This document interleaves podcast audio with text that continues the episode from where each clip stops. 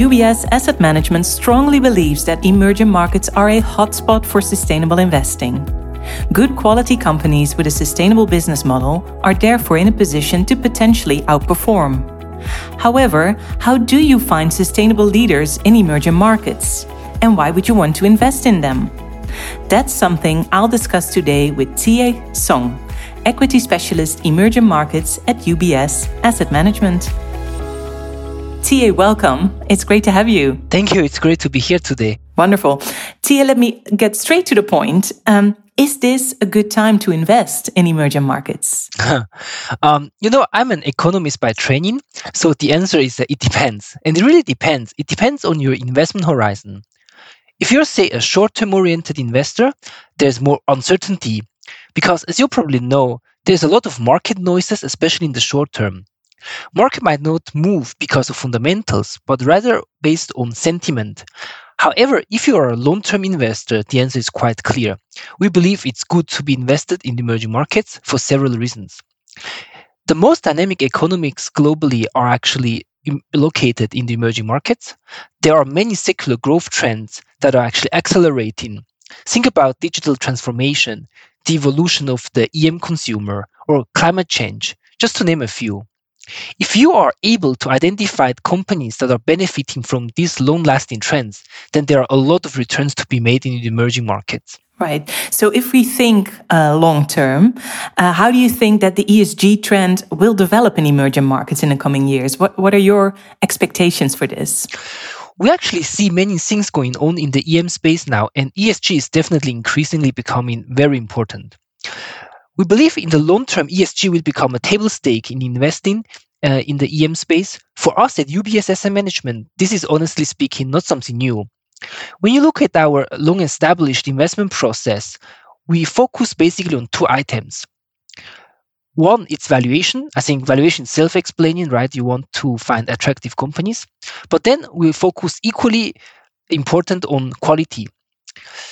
I mean, there are many ways to describe quality, and many managers talk about quality. But the way we define quality, ESG plays a great role in order to avoid poor companies.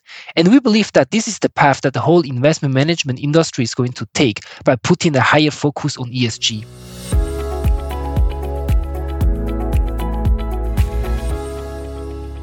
Maybe a bit of a bold question, Jie. Do companies in emerging markets actually care about sustainability, you think? Uh, we believe they definitely do. You see, in a market based economy, there are still many externalities that are not captured by market forces. Some of them might be positive, but some of them are also negative, especially on the ESG side. However, this is changing fast. There are many different stakeholders who are working towards higher accountability, be it government bodies, regulators, but also end clients and investors. So companies are intrinsically motivated to do better on that front in order to meet the needs from all their stakeholders. Of course, that doesn't mean that all EM companies have ESG as their highest priority. But again, the advantage of active management, where we can be more selective uh, about these companies. So, all in all, we would say on an absolute level, yes, there is still some catch up to do for EM companies compared to the developed market, but the momentum is definitely pointing to the right direction. Right. Uh, now, when we look at the traditional uh, metrics, EM companies usually get quite low scores on, on ESG. Does that automatically mean that they are less sustainable? In fact, this is a very crucial point you make. The best way to understand this is go a bit back in time to see how the first ESG, you know, like metrics have been uh, evaluated. So in the beginning, you had some third-party data provider sending out questionnaire to companies, and based on the answers, they would give out a rating. However, some companies might not have the resources to fill out an extensive, uh, extensive questionnaire, or some companies are simply not aware of the significance. So they would receive a poorer rating. Of course, the data vendor don't have the resources to follow up with all the companies. So it's sometimes a rather superficial analysis because the lack of disclosure doesn't automatically imply poor ESG. Rather, it means that further investigation is needed. And hence, we go beyond the traditional metrics. You need to dig deeper. You need to have analysts on the ground who can actually really understand what's going on.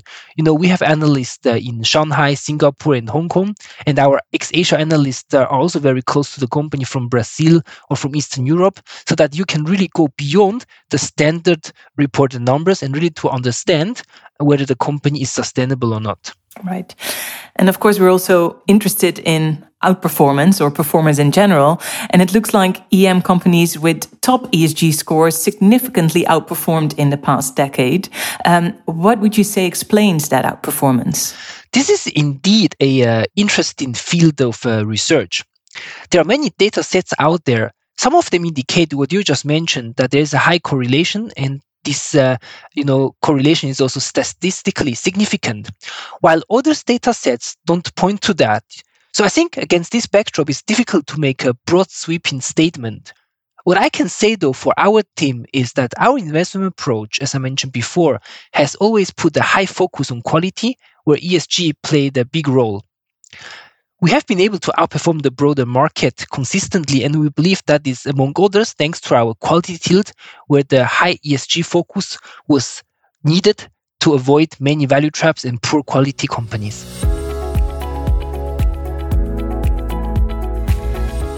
Let's talk a bit more about your uh, strategy at UBS at CA. So let's zoom in on the emerging markets equity sustainable leaders uh, strategy. Uh, let's start with what is the definition of a sustainable leader in your view? Mm-hmm. Happy to do so. Um, before we launched the strategy, we put a lot of thoughts on what would be the right definition of sustainable, and we aimed for a holistic definition of that.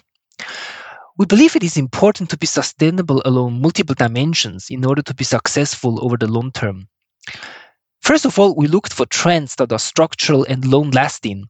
And within these trends, we aim to identify companies that are leaders or potential future leaders that have a sustainable competitive edge in one or multiple dimensions versus the its peers.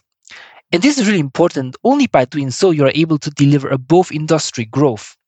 And at the same time, we also aim for an average to high quality ESG profile on the portfolio level that is sustainable over time compared to the broader market. Of course, we have strict exclusion criteria for this strategy. For instance, we exclude fossil fuel, tobacco, alcohol, among others. And we believe that's really the solid fundament you need in order to deliver value add for the investor over a sustained time period. Right. And how do you then find those sustainable leaders at CA? Could you maybe explain the investment process? Yeah, I mean, as the saying goes, you know, many or almost always leads to Rome. So you can be successful with uh, different approaches, but execution is important. How do you implement that?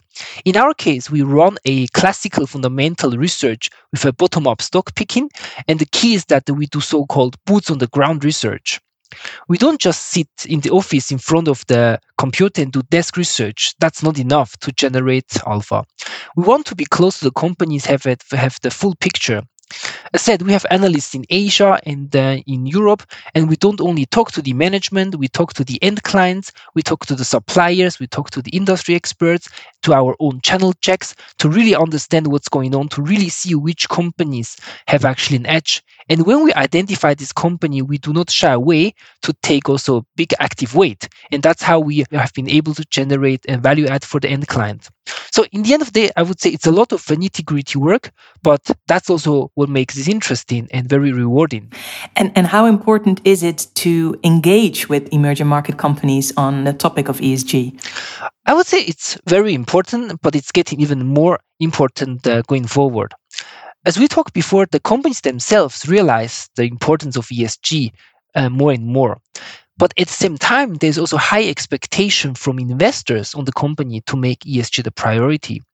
So against this backdrop, select companies are more than eager to talk to us during the engagement to understand what is important.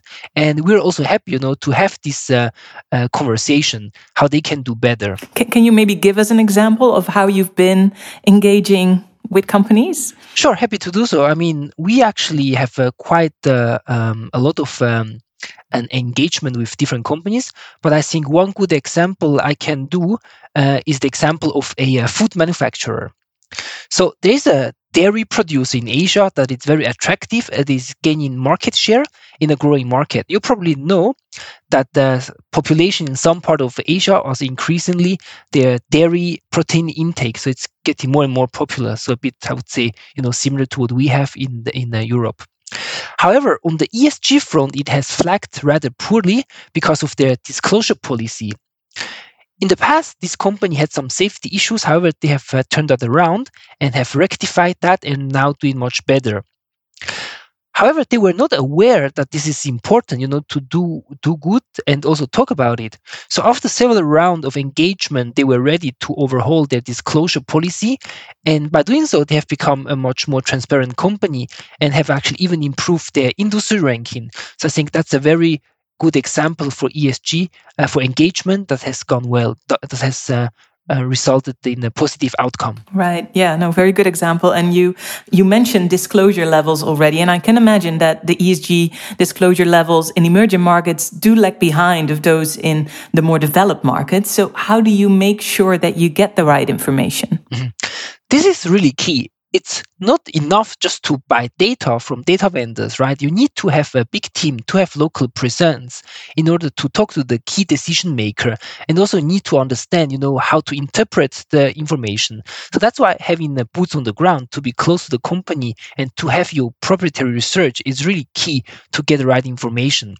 Um, ultimately, I think, you know, this big presence is really needed uh, because you can also have a lot of data by just sitting in front of your desk, right? But then you cannot really tell which information is really needed or not. But by being close to the companies, you can actually uh, do a much better uh, job um, by by by taking the right interpretation interpretation of the data. Yeah, I get it. Um, almost at the end of the interview already, Jie. So my final question is about um, active management, uh, because many investors say that if you want to be sustainable in emerging markets, you have to go active. Uh, perhaps you can give us an example of how an active approach can help select the right companies, or maybe avoid potential risky companies. Um, yeah, so first of all, I would say emerging markets as the least inefficient market, at least compared to the developed markets, it has paid out to be active. You know, we had uh, several strategies like uh, global emerging markets or global emerging markets halo or Asian Halo strategy, which have been able to deliver very consistent alpha over the years. And this is even more true, you know, when we turn the focus to sustainability. Because if you think about it, if you're invested in the broader market, you will have uh, many stocks in your portfolio. Uh, and just as it's always the case, there will be some great companies, but you can also not avoid some bad companies. But in our case, we run a high conviction strategy with only a limited number of stocks. So we can do, and we also do a much better due diligence.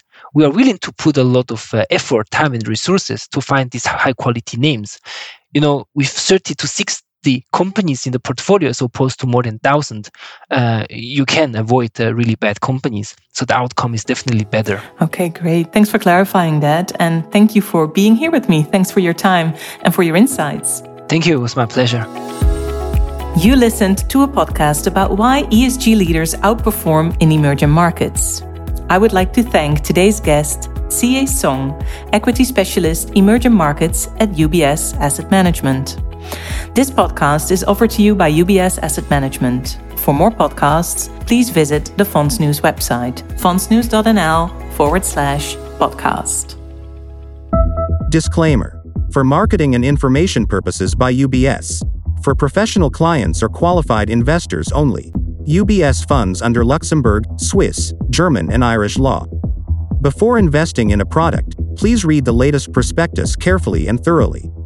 The information and opinions contained in this document have been compiled, or arrived at, based upon information obtained from sources believed to be reliable and in good faith, but is not guaranteed as being accurate, nor is it a complete statement or summary of the securities, markets, or developments referred to in the document. Members of the UBS Group may have a position in, and may make a purchase and or sale of any of the securities or other financial instruments mentioned in this document. Units of UBS funds mentioned herein may not be eligible for sale in all jurisdictions or to certain categories of investors and may not be offered, sold, or delivered in the United States. The information mentioned herein is not intended to be construed as a solicitation or an offer to buy or sell any securities or related financial instruments. Past performance is not a reliable indicator of future results. The performance shown does not take account of any commissions and costs charged when subscribing to and redeeming units. Commissions and costs have a negative impact on performance. If the currency of a financial product or financial service is different from your reference currency, the return can increase or decrease as a result of currency fluctuations. This information pays no regard to the specific or future investment objectives, financial or tax situation, or particular needs of any specific recipient. The details and opinions contained in this document are provided by UBS without any guarantee or warranty and are for the recipient's personal use and information purposes only.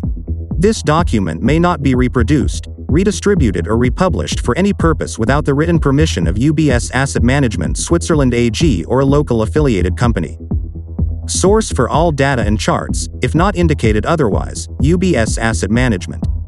This document contains statements that constitute forward looking statements, including, but not limited to, statements relating to our future business development. While these forward looking statements represent our judgments and future expectations concerning the development of our business, a number of risks, uncertainties, and other important factors could cause actual developments and results to differ materially from our expectations. More explanations of financial terms can be found at ubs.com/am-glossary. Copyright UBS 2021. The key symbol and UBS are among the registered and unregistered trademarks of UBS. All rights reserved.